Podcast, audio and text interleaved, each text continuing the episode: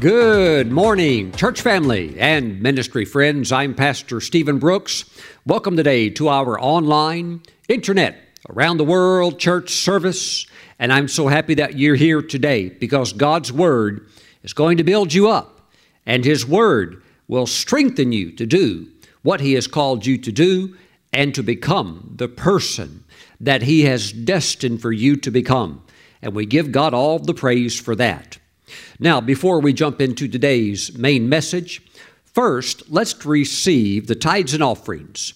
Let's bring them into the storehouse of God and honor God with our finances. And let's see what God's Word, which is His instruction manual, that's what it is. The Bible is God's instruction manual for us, for our lives. Let's see what the Lord says about tithing. Leviticus chapter 27, verse 30 and all the tithe of the land, whether of the seed of the land or of the fruit of the tree, is the Lord's. It is holy to the Lord. My friends, the tithe belongs to the Lord. The tithe means 10% of all of your increase, of all that you earn, of all the money that comes into your hands. Praise God.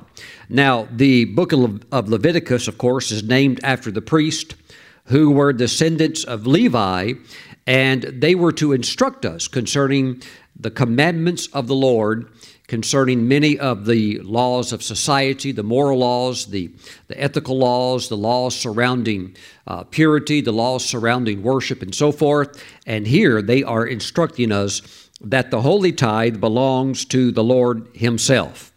And then, of course, we see over in the book of Malachi, chapter uh, 3, verse 10, where the prophet says, Bring all the tithes. And of course, the Lord is speaking through the prophet, bring all the tithes into the storehouse, that there may be food in my house.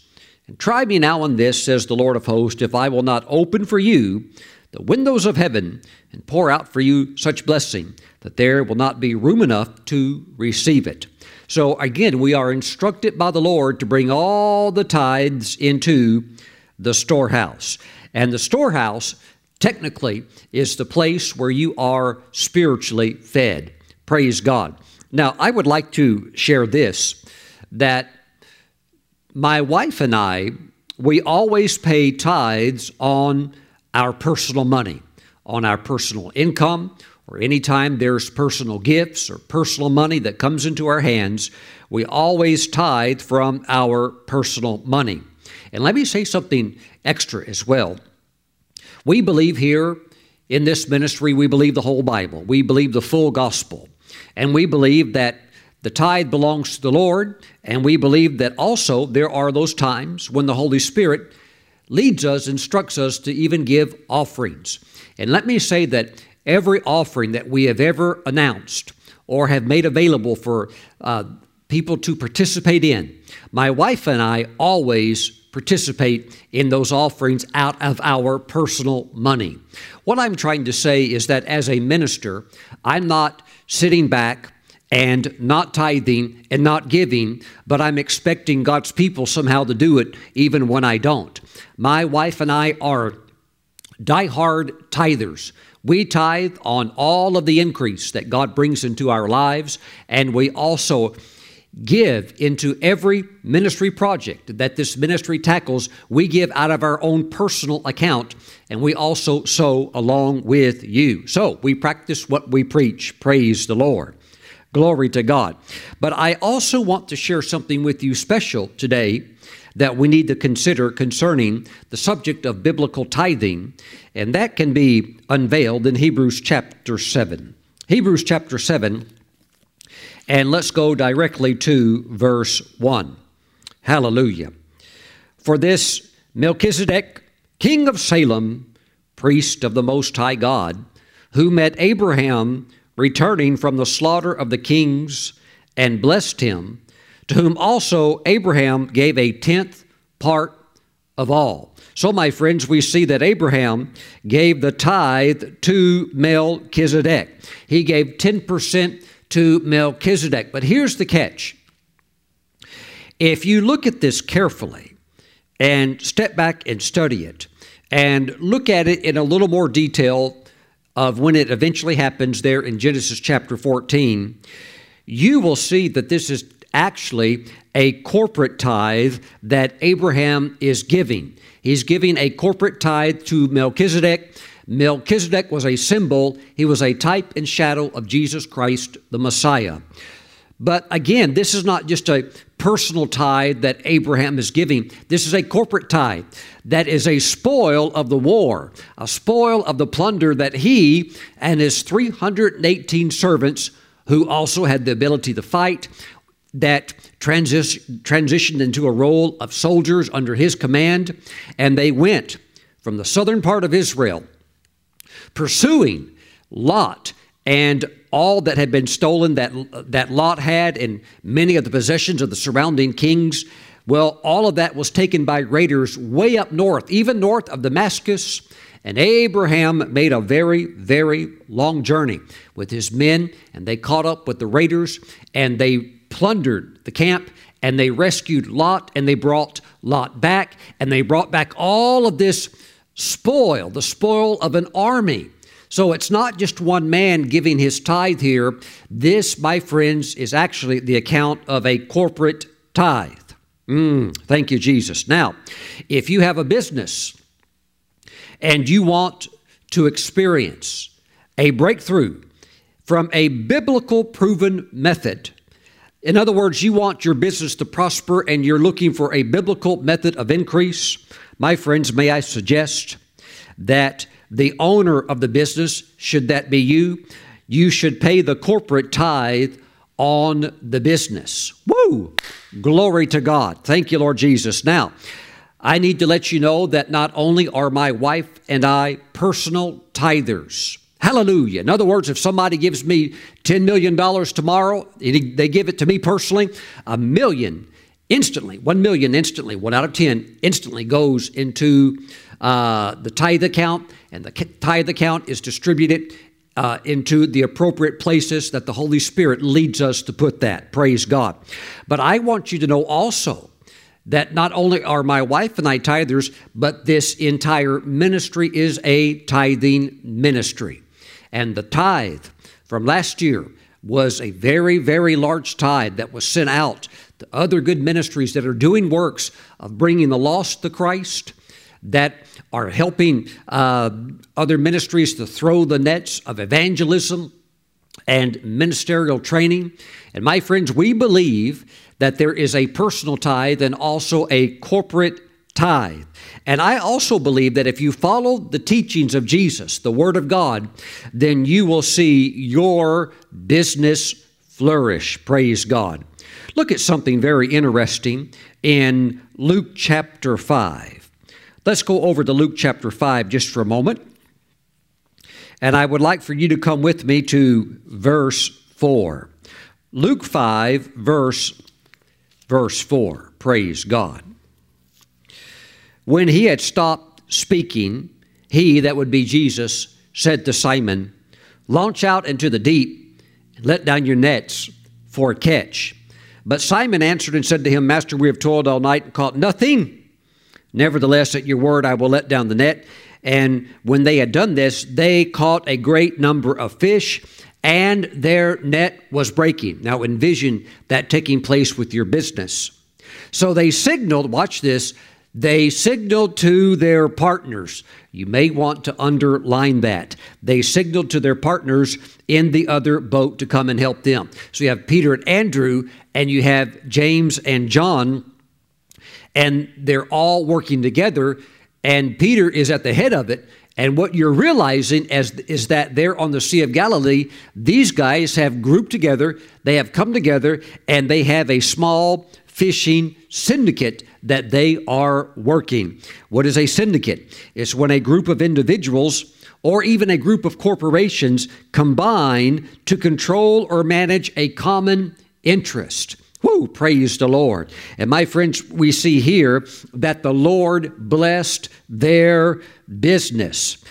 And so they, they signaled to their partners in the other boat to come and help them. And they came and filled both the boats so that they begin to sink. Praise the Lord. When you connect with the Word of God, when you obey the principles of tithing, and I would even I would even say that Abraham was a corporate tither, giving 10% of the entire plunder of all of them 318 soldiers plus him. That's 319 at least. He took the entire tithe and gave that to Melchizedek. Woo! And it provoked Melchizedek to release a tremendous blessing. Mm-mm. Praise God, praise God. Verse 9 For he and all who were with him were astonished at the catch of the fish which they had taken, and so also were James and John, the sons of Zebedee, who were partners with Simon. Praise the Lord. The Lord has the ability to bless, bless, bless your business. And I'm talking to some of you out there, businessmen, businesswomen, and some of you young people, you've already started a business. Maybe you're already in college and you've already started a business, and you're thinking, I want to experience breakthrough. And it's not like you've got a board of directors of 30 people telling you what you can do and can't do. You have a business and you're running that business, and you have the ability to even give the corporate tithe. My friends, you can prove the Lord not only in the area of personal tithe, where He opens the windows of blessing over your life and the rain of blessing, the rain of creative ideas, the rain of how to implement strategic sales and, and how to understand your market and how to get to the top. That rain can fall upon the tither. And my friends, it can fall upon the corporation because God can not only bless the individual, but He can bless the church, He can bless the ministry, He can bless the business that is a tithing business. Praise God. My friends, you're looking at a tithing church. Woo! And because of that, we are doing things that are touching the world. Praise God. And I'm very, very excited about that and thrilled in my spirit about that. Praise God. Thank you, Lord Jesus. So, the, uh, the tithing principles that are found in the Word of God are not for God's benefit. They are for your benefit and my benefit. And I want to say this that while God does work through people, it's not like God is needy. In other words, if a person doesn't do something, it's not like God says, "Oh, well, the, you know, the whole world is going to fall apart because I've got these needs and they're, you know, people aren't doing what I want them to do." You need to understand that God does work through people, but God is not needy. He's not needy. Which of you as a parent uh, as a full grown adult parent, has ever gone up to your three year old child, standing there, little child, standing there holding a little bottle of milk, and you go up to the child and you say, Son, let's say you have a son. You go up to your son and say, Son, I just want you to know that your dad really needs your help. And by today at 5 o'clock, son, I need you to help give me uh, $10,000 because if you don't get daddy $10,000, I'm going to be in a real bind. My friends, that's ludicrous. But yet sometimes people think they're helping God. Oh, we have to tithe because God's break, God's broke and we got to help tithe. No, the, the, these principles are not for God's benefit. This is for your lifting, not God's lifting. God's already lifted. God, God's already uh, owning all the cattle on a thousand hills. God owns all the silver and the gold. God owns the universe. God owns all the gold and silver, all the precious metals, all of that. God has all of that. This is not for God's lifting, this is for our lifting. Mm-mm. Thank you, Lord Jesus. Praise the Lord. Now, God does not depend on your purse or your wallet. Your purse and your wallet are dependent upon God. These principles are for your benefit, they are for your lifting. Praise God. And as you fully commit to being a tither, and those of you that are in business, you have your own business, you need to really think about not only the personal tithe, about the potential of the corporate tithe. Because you are a tither and you step into that with full certainty and full commitment, the biggest and most successful victories in your life will be stress free. Mark my words, praise God. They'll be stress free. Woo! Glory to God. Hallelujah. Because you are touching supernatural supply. Praise the Lord. Glory to God. Now, knowing that God has this planned out, and that as we seek His kingdom first, and His kingdom has rules and principles that govern His kingdom. As we operate these principles, as we obey His commandments, we step into His divine supply. Let us now honor the Lord and bring the tithe into the storehouse. And also, if you would like to sow a special seed, you can do that as we have a few special ministry projects that we're focused on right now. And if you would like to mail in your tithe or a special offering as well, you can send them to Stephen Brooks International, P.O. Box 717, Moravian Falls, North Carolina. The zip code here is 28654. Again, 28654. Now, if you would prefer to bring your tithes and offerings in online, you can do so from anywhere in the world, anytime, day or night. Please go to the ministry website, stephenbrooks.org. There's a link on the homepage that's, that says giving. Actually, I think it just says give, has a red heart on it. And you can click there and you'll see the designated box for tithes. And the tithes belong to the Lord. Bring them on into the storehouse and you'll see the various ministry projects that, that we're working on. Praise God. And thank you for sowing into those projects as the Holy Spirit leads you in the area of an offering. Praise the Lord. Now, let me pray for you.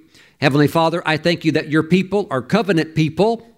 They're not people that work by luck, chance, or, you know, pie in the sky or just, you know, it'll all work out. No, Lord, we work by principles. I thank you that your people govern their lives by the principles of your word, which are eternal, which are enduring forever. And we thank you, Father God, that we are walking in the light of your kingdom. Now, Father, bless your people. Lift them to the top. Let their lives be distinguished and let their lives reflect the life of Abraham, the man of faith, who also was a tither. I thank you, Father, for those that have their own businesses. I thank you for them honoring you with the corporate tithe, and I thank you for opening the windows of heaven over their business. Thank you, Father, as well as their personal lives. Now, Father, we give you all of the praise. We thank you for your mighty word in Jesus' name. Let us agree, shout, and say, Amen. Woo! Praise the Lord. Hallelujah. Now, my friends, let's take our Bibles and, well, look at this. We're right here at Luke chapter 5. So I would like for us to stay in Luke chapter 5. And I want to talk today about stepping out. Stepping out in order to step into a miracle. Praise the Lord. Mm-mm. Now, what I'm going to share with you today uh, is it's very, very difficult to get around this key that I'm going to give you. I know that there's there's principles and there's methods but what I'm sharing with you today is a principle. It's just the way that God operates. And so it's a key. And you can use this key. And in some ways, because this key can, uh, you know, you're going to have to grow in your faith and grow in your walk with the Lord in order to use this key right and accurately. Nevertheless, it is the key that will help you to step in literally into miracles. And we're going to talk about it today. And let's pray. Heavenly Father, as we jump into your word, we see today that we are faced with a task that sometimes can be very, very challenging. But Father, we thank you for your grace. We thank you for the leading of your Holy Spirit. We thank you for certainty within our hearts. And we thank you for knowing when to insert the key and turn it and to go through the door. Now, Father, we give you all of the praise that your Holy Spirit bring fresh revelation today. In Jesus' great name we pray. And we all agree and say, Amen. Praise the Lord. Now, Luke chapter 5, and let's go to verse 18. We're talking about stepping out to step into a miracle. Then behold, men brought on a bed a man who was paralyzed. How about that? We have a paralyzed man, and he's brought in on a bed. Mm-mm. Well, they're going to have to really work to get this man to Jesus, do some more unorthodox things to get him there, to get him in front of the Lord, such as take him up on the roof, etc. We know the story, and eventually he ends up right in front of the Lord. And that brings us to the dramatic verse of verse 24. But Jesus says, But that you may know that the Son of Man has power on earth to forgive sins, he said to the man who was paralyzed, I say to you, arise, take up your bed, and go to your house. Immediately he rose up before them, took up what he had been lying on, and departed to his own house, glorifying God. Mm-mm-mm-mm. And they were all amazed, and they glorified God and were filled with fear, saying, We have seen strange things today. My friends, in order to step out, to step into a miracle, will require that you must perform an act of obedience. And the act of obedience that you must do must be done in faith. And all of these amazing stories in the Bible, if you look and you scan through it, somewhere in that miracle, you'll find that there was an act of obedience carried out by that individual or by that group. Pastor Stephen, what was the act of obedience? Here it is Jesus said, I say to you, arise, take up your bed, and go to your house. Now, the guy's paralyzed when the Lord says that. Here's what most modern day evangelical Christians would say Well, Lord, what do you mean? Get up and rise up. Get, Lord, can't you see? I, I can't. Lord, I, I'm paralyzed. Lord, what are you talking about? I can't. And that's where they miss it. My friends, stepping out and stepping into a miracle requires that you must perform an act of obedience. I, I wish I could tell you that there's some other way to your miracle. I wish I could tell you that you could just sit back and boom, it just comes right to you all the time, just like that. But my friends, so often God requires that you, and, and you know, it's not like somebody else can do it for you. your best friend, even the pastor or another minister, it requires that you perform an act of obedience in faith. I say to you, arise, take up your bed, and go to your house. And you know what?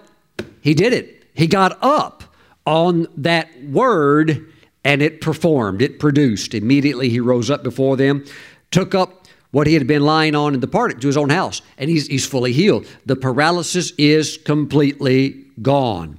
But you can't lay there saying, Well, Lord, uh, don't you know I'm paralyzed? That's why I'm on this cot, can't get up, and that's why they lowered me down because I can't move. Nope. You move, you get up, you get up. Praise God. When the Lord says go, you have to go. And it's a commandment, it's not a suggestion. If you want your miracle, you got to step out.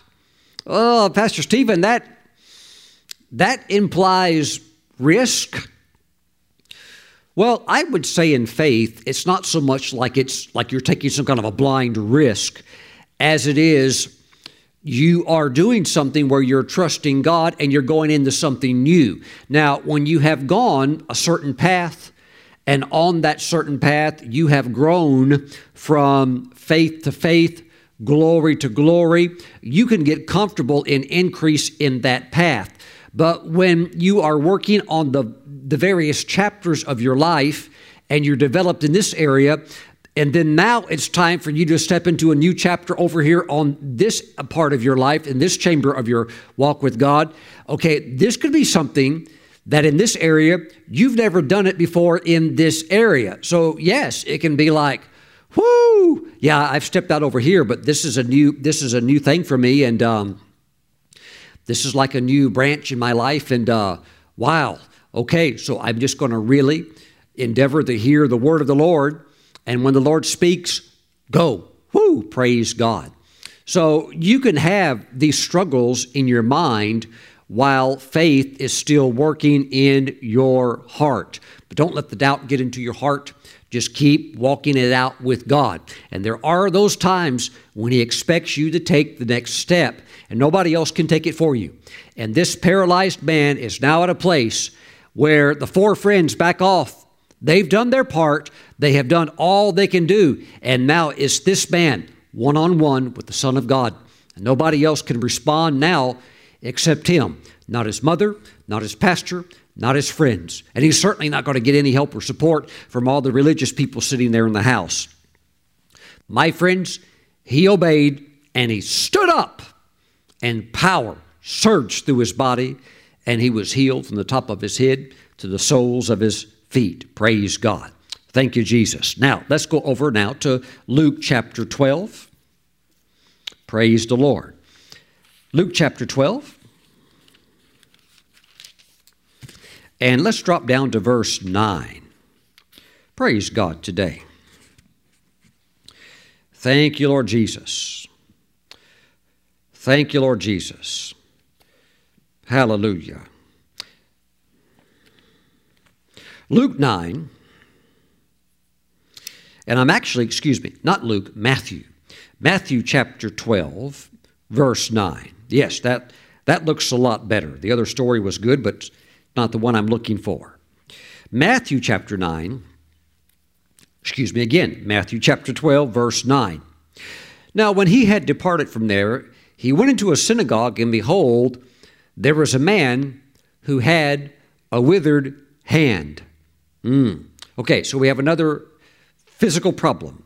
He has a withered hand. Let's go down to verse 13. Then he, that would be Jesus, said to the man with the withered hand, Stretch out your hand. Right there again is a place where many Christians would say, Well, Lord, what do you mean, stretch out my hand? Can't you see it's withered? I can't. Lord, I, I, I can't. Ah, my friends, when the Lord gives the word to go, when the Lord gives the commandment, then you must respond right then in that anointing, in the moment of the anointing. Then he said to the man, Stretch out your hand. And he stretched it out, and it was restored as whole as the other. Praise God. I need to let you know that God's not a joker.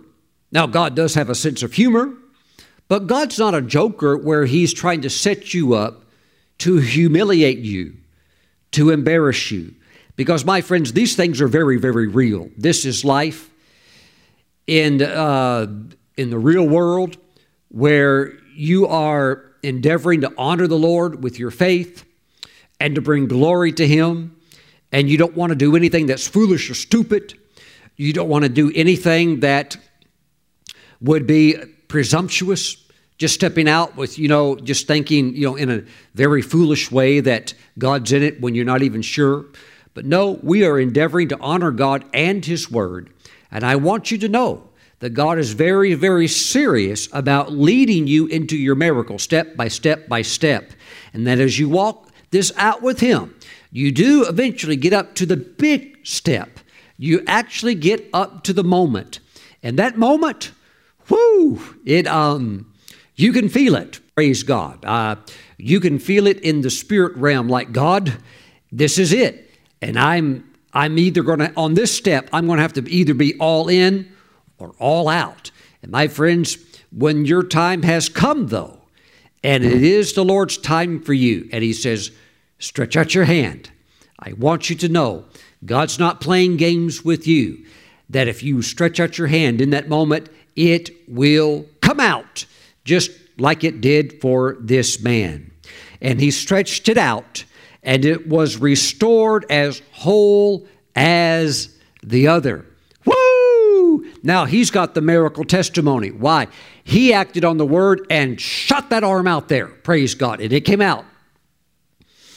Mm-mm. But there are some, they want to hold the arm back and they want to say, Well, Lord, I, I'm not going to stretch it out. You stretch it out for me. Ah, and they forget, they forget this incredible principle, this key of faith, which is that you, you must perform an act of obedience, and that act of obedience must be done in faith. Woo! Yes, you can feel it. You might even be sweating. Pastor Stephen, I'm cool as a cucumber. Well, there can be some places where uh, yeah, that that coolness kind of evaporates because this is real, and you you you know that hey, if this doesn't if this doesn't go through, um, I'm I'm going to have to really go back and reevaluate, and I'm going to have to get back to the drawing board. Praise God, because I'm all in on this, and there is there's potential um, consequences if this doesn't happen. Praise God. Mm-mm. Now sometimes it can be just as simple as, you know, you missed it, praise God. But other times, there can be more invested. Mm-mm. And we see this especially, woo, in our next story. And these are those moments you're either all in or you're not in at all. You have to be all in on this. Praise God, especially when you're looking at destiny moments to step through. And if you don't step through, you know, I, I can't promise you that that's going to swing back around. Well, Pastor Stephen, God will visit me tomorrow. You can't make God do anything. Praise God. So when it's your moment, you have to really get ready for that. And the Holy Spirit will help you to get into the Word, to be edified in the Word, so that you can know when it's your time. Praise God. But my friends, I would say there's some high stakes here. We're not talking about gambling at the Kentucky Derby. We're not talking about going to Vegas and, you know, working the slot machine. I don't mess with stuff like that. I have enough excitement in my own walk with God. Stepping into these faith adventures, the things that He has said, This is my path for you, walk this out step by step. That's quite exciting. I certainly don't need to be doing anything stupid or foolish and throwing money away. Praise God. Mm-mm. Mark chapter 10 here we go, verse 46, very famous story. We see in verse 46, this is dealing with blind Bartimaeus. Our story now revolves around a blind man. Verse 49, here's the moment. So Jesus stood still and commanded him to be called. Now, look, you've done all this work, you've shouted and you hollered and you you uh, you did your stuff to get get the attention. Jesus, Jesus, Son of David, Jesus, I believe you're the Son of David. He's done all of that. They told him to shut up. He didn't shut up. Uh, you, you know the story. Jesus, no, no, no. Jesus, no, I'm over here. I'm right over here. And he persevered and persevered and persevered. And finally, the Lord stops. This massive multitude stops. And now it's the moment. Well, and you're like, well, well, you, could be like, no, wow, now hold on a minute. I did, didn't really know he was going to actually stop. I, yeah, I really want the miracle, and I, I certainly caused a ruckus here, but I, I didn't know it was going to mean that you know 20,000 people are suddenly looking at me. I didn't know that this is was going to put me in a position like this. Praise God, praise God. But stepping out to step into a miracle requires somewhere along the line that you perform an act of obedience. And guess what? Bartimaeus could not escape this either, and don't think that you'll be able to either. Now, every eye, every eye in that massive crowd is on him because Jesus has stopped. And then Jesus is going to say, What do you want me to do for you? Okay, so the moment is there. But just before Jesus says that, they said, Be of good cheer, rise, he is calling you. Okay. And it says, verse 50, and throwing aside his garment, he rose and came to Jesus. You may want to underline that, that has heavyweight significance. And throwing aside his garment. Now, in our culture, in our day, we don't really see this uh, same customary thing played out. Although I've seen it, I've seen it in India, and believe it or not, I've seen it in Tampa Bay, Tampa Bay, Florida, and I've even seen it a little bit in uh, South Charlotte. Um, and this is this is the element of wearing what was known back in that day as a beggar's garment. And a beggar's garment was something that was institutionalized by the Roman government, and the Roman Empire ruled over Israel during that time. And there was a rule that if you are handicapped, you're blind or something similar to that, a severe handicap, you uh, were given a beggar's garment that gave you legal permission to beg so that you would not starve, so that you could have money and feed yourself and so forth, and you know, that people could take care of you. And so that was an act of kindness. And the Jewish authorities, of, of course, embraced that rule, that regulation. And if you didn't have that garment, you couldn't beg. The garment was a license issued by the government that allowed you to receive these uh, funds, these acts of generosity and, and kindness by the people. Now, I've seen it in Tampa Bay, like I said. I've seen it in South Charlotte, where sometimes government officials, city officials would say, Well, we've got people begging, and they're standing on the islands right in the middle of busy traffic intersections. And so there has been those on, you know, county boards or city boards that said, well, we don't want these people to get run over, uh, so let's give them a garment that lets people know, motorists and so forth, that hey, uh, they're beggars, they could use a little help, and in the in, in the meantime, don't run over them. So they they give them these highly reflective garments, and eh, you know their situation is not as severe as Bartimaeus, of course, who's blind. But my friends, again, he threw aside that garment before he ever came to Jesus. Now, here's what a lot of Christians today would do they would say, Jesus, first heal me of my blindness, and then I'll throw away the beggar's garment because then I won't need it anymore. Wow. And I could see even today some well meaning Christians say, Now look, look, Bartimaeus, don't throw that away because what happens if you go up there and it doesn't work? Wow. But real miracles, stepping in the real miracles, will take you along a path where eventually it's one on one with you and God. God's looking at you and, you know, He's expecting you to make that next move, and that next move requires that you perform an act of obedience that's done in faith. It'll always be there. Praise God. And for Him, that's what He had to do. It was an act of obedience done out of faith.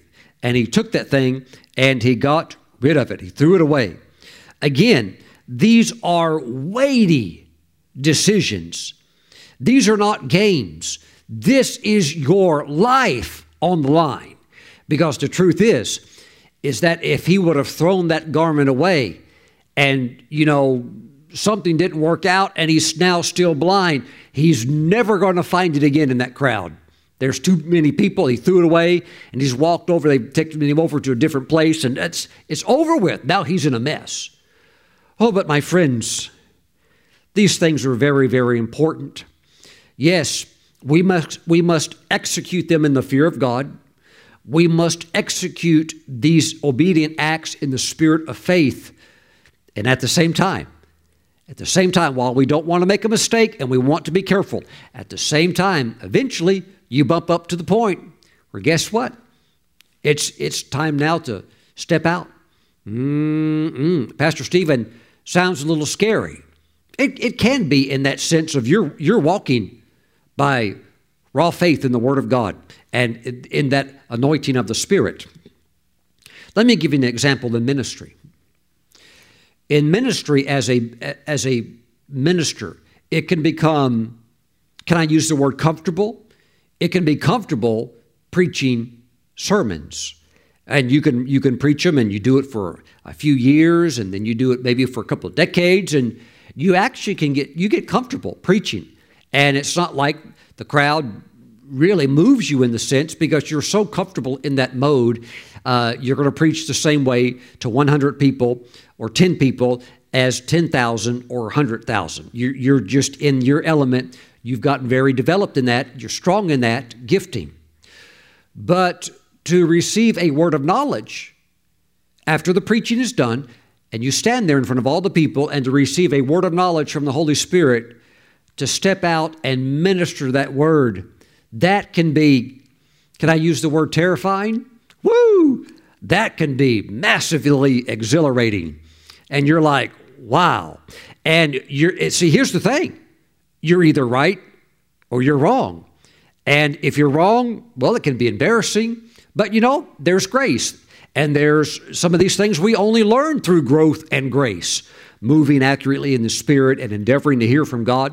It's not like you wake up, you know, it's not like you come into the ministry and the next day you're like Elijah, you know, going around doing, you know, calling fire down and doing all of this stuff. You grow into that, you develop into that over many years. But still, you have to start somewhere. And th- that's why a lot of good preachers, they'll, they'll never minister to people. Why? It can be, uh, it can be wildly. Uh, I mean, uncomfortable in the sense that you're standing there, maybe in front of a thousand people, maybe in front of 10,000 people, and you're, you're endeavoring to hear from God and minister to the people. And, uh, you know, there's just a lot of guys, a lot of gal ministers, they just say, you know, that's nice. I don't want to do that. That's that. Why? It takes a step of faith. It takes a step, a step of faith. You must perform an act of obedience, which is step out there. Okay, I'm getting something, an example. I'm getting something from the Lord, and you step out there, and if you give that first initial part, then the Holy Spirit sees your obedience, and He'll start to give you more, and He'll start to give you more, and then boom, the next thing starts happening, and then the next thing you know, you're moving in it, and and then you start getting comfortable in that. Now, I will say this when it comes to moving in the spirit like that, there there is always though an element of uh, you know like like God, if you don't come through, uh, you know I can't do this. In other words, it's God that's working through that yielded vessel. And there is a tremendous dependence upon the Lord because if, if the Lord doesn't move, you can't do anything. You can't do anything. So you're always waiting on Him for that divine help. But thank God at the same time, with a calling to a fivefold ministry office, there is also supernatural equipment that is given. And as you walk out in faith, and honor the Lord in faith, those gifts will flow. But even as those gifts flow through the servant of the Lord, you still have to operate them in faith. Woo! Praise the Lord. Mm-mm. It's very exciting. It's very exciting. Praise God. Now, you can get comfortable in ministering in the Spirit like that, uh, but it takes a lot of practice and it takes a lot of exercising those gifts. Praise the Lord. And by God's grace, I've been able to minister in I don't know how many meetings all over America, all over the world. So I enjoy ministering in the Spirit just like I do preaching the gospel. Praise the Lord in, in meetings. And sometimes I'll even minister over the internet in the gifts of the Spirit. Woo, praise the Lord. Hallelujah. But my friends, again, when you go into something new, and maybe there's a minister listening to me, and you're thinking, Pastor Stephen, I'd love to go into that, but that's just too risky for me. Well, you you'll certainly feel that the first time you do it, but if you'll just step into what the Lord is taking you into, I'm telling you, he's not a joker, he's not a trickster. If you'll just stand in front of the people and say, God, what do you want to do now? Would you like to minister to your holy uh, to your people by the power of your spirit through the gifts of your spirit? What would you like to do? Just wait upon the Lord for a moment. My friends, as you honor the Lord in that way, God will work through a minister who yields in such fashion. Praise God. Praise God. But again, I'll say this when you're actually doing it and all those lights are on you and cameras are on you and everybody's looking at you. yeah, it's uh, was a very real moment. When you step out, it's a very real moment. Pastor Steve, I, I, I feel like I'm going to sweat. Well, just do it while you're sweating. I mean, Pastor Stephen, I feel nervous. Well, just do it while you're nervous. Like one, one good minister said, I, I sense that fear, but you do it as you sense that stuff swirling around. Just go ahead and do it in faith. You go and do it. God's with you. And suddenly, as you get into it, then all that, all that external uh, distracting stuff begins to evaporate, and then you're in the moment. And then you're like, thank God I stepped into it and actually did it. Instead of always wondering about it, instead of always realizing that's what God had for me, thank God I stepped into it. Praise the Lord. Yes, so it can be very challenging, uh, uh, particularly in these initial steps, because you have never walked that way before. But my friends, that act of obedience, it will be there, and God will be with you. Praise God. Let's look at one more example. Mark chapter 5. Mark chapter 5. Praise the Lord today. Mm-mm. I'm teaching this today because for some of you it's in, it's inescapable. You're bumping up to it. Now, I, I don't want to try to say something that would make somebody prematurely uh, do something that the time is not ripe yet, but there are some that are listening to me. You're in, you're coming into that kairos moment. You're coming into that season of the open door, and it will be your time to walk out your act of obedient faith. Praise the Lord. Now, Mark chapter 5, verse 25. And let me get a drink of water just for a moment.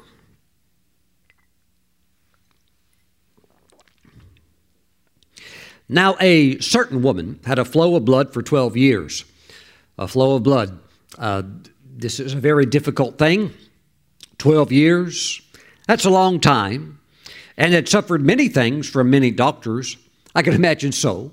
Uh, you know, it's not like back then they had uh, certain uh, understandings of hygiene and, uh, you know, real clean hospital rooms that you could go into and, and all these antiseptic things and all of that. Uh, things were quite a bit cruder back then. And, you know, she's a woman. She's having to have doctors examine her. And so there's a lot of, I'm sure, you know, you know, humiliation with that and everything like that. And so it gets worse. She had spent all that she had and was no better, but rather grew worse. So now the sickness is getting worse, which would imply that the blood hemorrhaging, the blood flow is increasing. She can't control it, she can't stop it, and now she's going financially destitute. So this is not good. This is a serious situation. When she heard about Jesus, woo! How does faith come? Comes by hearing. Hearing what? Hearing what? Hearing the Word of God. What Word? The Rhema Word, the living Word. And in her case, it would be that this man is the Messiah. He is mightily anointed by the Holy Spirit, and he has a miracle working anointing. People are getting healed all over the place, and that's what she heard. That's what she heard. When she heard about Jesus, and so it is hearing that word, not the whole Bible. Uh, and I believe in the whole Bible. The entire Bible is the inspired word of God. But it's not hearing the whole Bible, it's hearing that word that causes your faith to explode. Woo! That is the catalyst for stepping out with bold, obedient faith. Praise God. Now, now,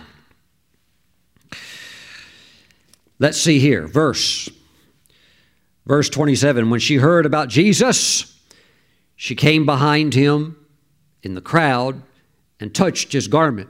For she said, If only I may touch his clothes, I shall be made well. Or as the KJV, King James Version says, I shall be made whole. Now, why does she come behind him because she doesn't want to come in front of a rabbi. She, don't, she does not want to come in front of a Torah scholar. She doesn't want to come in front of someone who is the Word when she knows that what she's doing is out of bounds. Praise God. What do you mean, Pastor Stephen? Well, of course, we see in the Torah itself, in Leviticus chapter 15 and we go to verse 19, it says, If a woman has a discharge, uh, that, of course, that would be a discharge of blood, and the discharge from her body is blood, she shall be set apart seven days. And whoever touches her shall be unclean until evening. Now remember, we know from Matthew's gospel same story, that it says the crowds were pressing against Jesus. So there's no way she got through that crowd without touching people. She's bumping into all kinds of people, just working her way, pushing against people, people pushing against her. I mean, technically, she's making everybody unclean that she's touching. This is a wild story. Mm-mm. She shall be unclean until evening. Verse 20. Everything that she lies on during her impurity shall be unclean. Also, everything that she sits on shall be unclean. Verse 25 If a woman has a discharge of blood for many days, other than at the time of her customary impurity, or if it runs beyond her usual time of impurity, well, that would certainly be the case with this woman then it says that all the days of her unclean discharge shall be as the days of her customary impurity. She shall be unclean. I mean, it goes on to say that the bed that she lies on, I mean, just everything, everything that she touches is unclean. Verse 27 Whoever touches those things shall be unclean.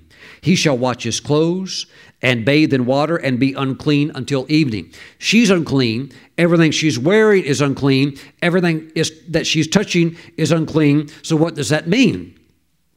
It means you're unclean, and now you're still sick, and now you're poor and broke, and so you get to be quarantined. Wow! What does that pile upon her? Loneliness, mental agony, separation from family members and friends, and the psychological warfare upon her mind of being an outcast, of being filthy and unclean. Wow. Wow. I, am telling you, you cannot treat these acts of faith lightly. Oh, that's no big deal if it doesn't work. Oh, you better believe it's a big deal. It's a big deal for Bartimaeus. He's all in, or else he's in a mess. It's a big deal for her because she is violating she is violating Mosaic law. And if this doesn't work, uh, she better hope she can get out of that crowd. But nobody knows what's going on without nobody recognizing her. But it's too late. It's too late. Look what happens. Back to Mark chapter 5. Thank you, Lord Jesus. Mm-mm. Thank you, Lord. Now, Immediately, uh, she said, if, if only I may touch his clothes, I shall be made well. Immediately, the fountain of her blood was dried up, and she felt in her body that she was healed of the affliction. And Jesus, immediately knowing in himself that power had gone out of him, turned around in the crowd and said, Who touched my clothes? And that's what she did not want to happen. She wanted to get a miracle and get out of there. But his disciples said to him, You see the multitude thronging you, and you say, Who touched me? In other words, everybody's touching her, uh, excuse me, touching him. But see, she had the touch of faith for a miracle. And he looked around to see her who had done this thing. But the woman, fearing and trembling, fearing and trembling. Why is she fearing and trembling? Because she know she knows what she did. She's not allowed to be in this crowd. She's filthy. She's unclean. And if anybody knew it, they might just stone her right there on the spot.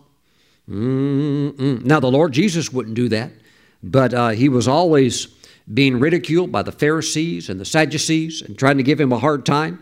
She's taking her life into her hands. Well, now, Pastor Stephen, if it works, that's nice. If it doesn't, we'll just try again. No, th- this is your life. We're not experimenting with God. We're walking by faith. And we're not playing silly games. No, this is serious stuff. Praise the Lord. Thank God that He's not a joker. Thank God that God's not, you know, looking out from heaven and seeing us make mistakes and fail and then face awful consequences because we're actually trying to serve Him. No, no. When you grow in the Lord and the Word develops you into the mature believer, and you're walking in the fear of the Lord, the spirit of the fear of the Lord, which has great awe and respect for God, you're not out there flippantly trying to do something, trying to make a mistake. You are trying to live your life right. You are trying to live in maturity, and you're trying to move forward in the wisdom of God. And these things are very serious to you. And my friends, as serious as they are, and as much as we don't want to make a mistake, still, Eventually, you're going to have to make that decision. And you're going to be presented with that moment that either you can step into that miracle or you could play it safe. But either way, it's going to require an act of obedience if you want to go forward. Praise God. She went for it. She was convinced. She was convinced. Praise God. Thank you, Lord Jesus. But the woman, fearing and trembling, knowing what had happened to her, came and fell down before him and told him the whole truth. And he said to her, Daughter, your faith has made you well. Go in peace and be healed of your affliction. She got it. Time for a party. Time for a celebration. You know, back into the back into the home she goes, back into society she goes, totally healed. Everything's good. Everything's good. But if she had not had demonstrated that performance of an act of obedience, it never would have happened for her. I wish I could tell you there's another way in. Wow. I wish that I could tell you that, you know, that uh, you'll never have to face something that is this, you know, like real. But it, yes, it's there but God's with you. Amen. This is why a lot of a lot of Christians don't fulfill their destiny. They they they talk about it, and look, many get Bible degrees, many get theology degrees, and many graduate from seminary, and they know all this stuff, but they won't they won't step into it. Why? It's uh, it, it takes a lot. It takes a lot. But the Lord's with you. The Lord is with you. Now, Pastor Stephen, how can I know of when to make that step with that assurance that if I'm going into that crowd with all of this defilement and this flow of blood, and if I'm going into that crowd risking my life, how can I know? What kind of assurance can I have that God's going to step through for me and I'm going to receive a miracle? Mm-mm. Look at Isaiah chapter 48. We're going to look at this verse for strength, for encouragement. Isaiah 48, verse 17. Thus says the Lord your Redeemer, the Holy One of Israel I am the Lord your God who teaches you to profit. Watch this. Who leads you by the way you should go. He will not only lead you along the way that you should go, but would help you to understand. He will help you to understand the sequencing of your steps. He will show you. So, see, here's, here's the big thing. You first of all have to see the way that you're supposed to go, and it is the Holy Spirit that is the only one that can unveil that to you. He is the destiny revealer. And when you see that path, he will also help you to know because you got you have to walk it by faith. You have to walk it by faith. But he will help you to know when as you make the journey step by step by step when that you're now to turn the page into a new chapter and this chapter to go to this door requires that special act of obedient faith that reveals that you're ready to go to the next level. Mm-mm-mm-mm. Who teaches you to profit, who leads you by the way you should go. Now say this say, the Holy Spirit leads me by the way I should go. And He'll also help you with the timing of that path. Praise the Lord. Praise the Lord. Glory, glory, glory to God, glory to God. Let's get some further insight of getting the sequence lined up with that path. And we see this in Romans chapter 8, verse 14.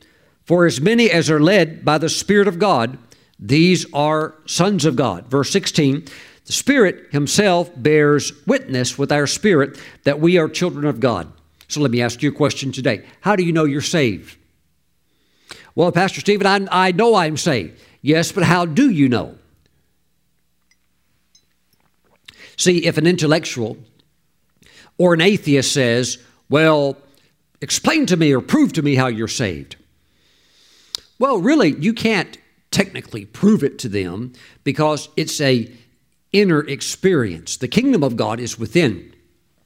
And you have been born again, not externally, of course, but internally in your spirit.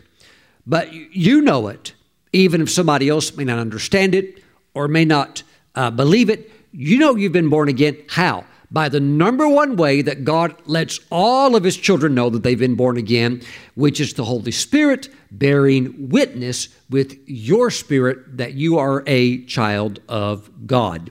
So the Holy Spirit just lets you know you are born again. And I knew it when I got saved, I knew I was saved.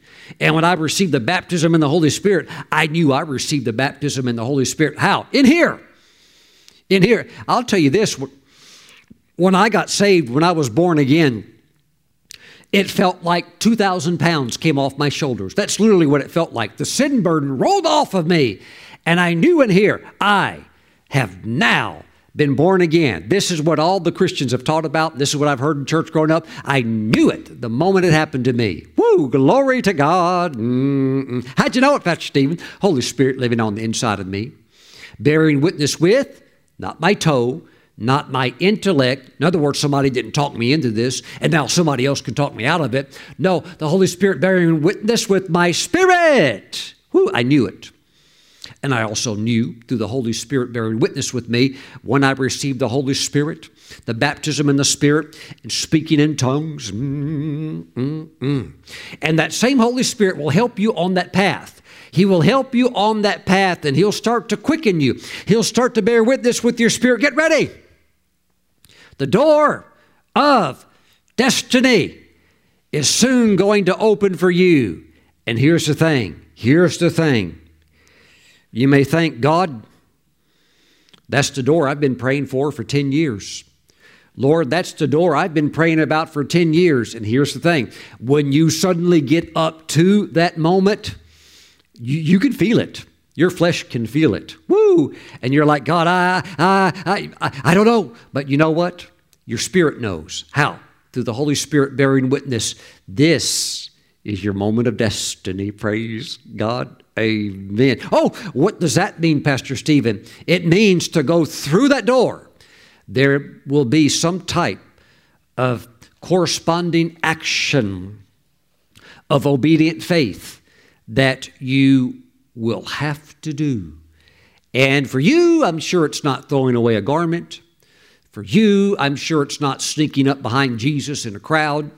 For you, it's something different. Praise God.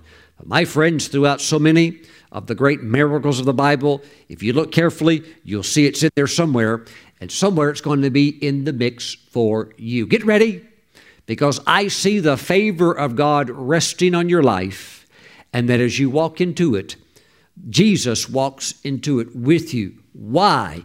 It's your destiny, and extremely important, it's your time. Lift your hands. Father, I pray for those with hands uplifted and hearts wide open to go into the new door, the door of destiny. I thank you, Father. I ask you for strength. And I ask you that your faith be imparted into them in that moment. I thank you, Father God, and let there be grace and favor, favor, favor, favor in the name of Jesus. Now we thank you, Father God that the miracle is on the other side. Woo, we give you the praise in Jesus' name. I can hear somebody, you're almost like pleading with God. Lord, please, no, no. Lord, please do the miracle first, and then I'll go through the door. He'll be with you. It's not going to work that way that the carnal mind wants to work. You must believe first you must have the act of obedience first, and then you go through. Praise God. You can't have the miracle first. God is a faith God. It is impossible to please Him without faith.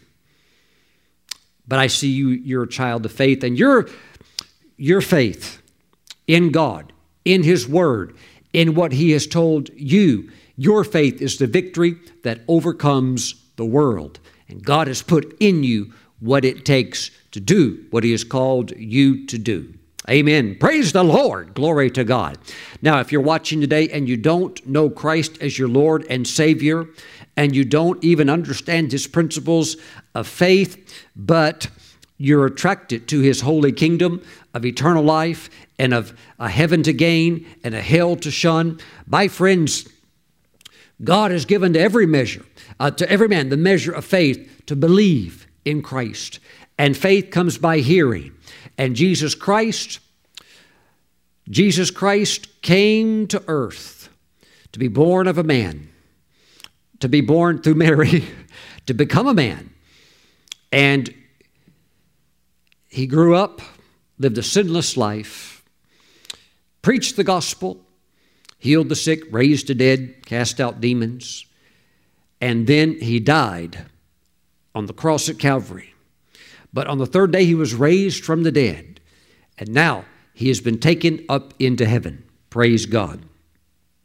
And my friends, eternal life is found in him because he has paid the full penalty of sin. He paid it. If you put your faith and trust in him right now, you can receive forgiveness of sins. You can receive eternal life into your spirit. Are you ready to pray that prayer?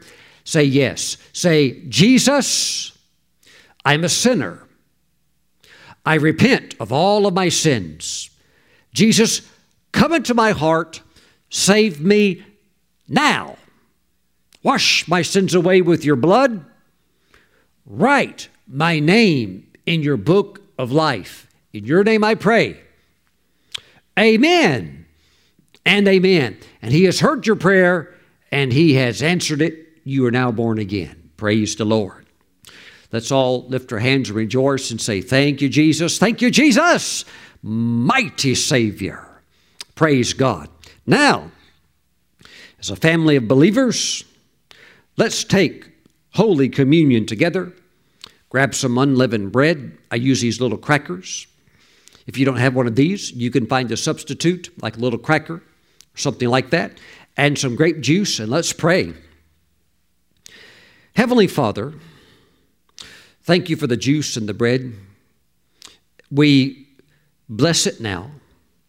We consecrate it, we set it apart through this prayer as now being holy. And we thank you that this is now the body and the blood of Jesus, our Savior. Father, as we receive the body of Christ, as we receive His flesh,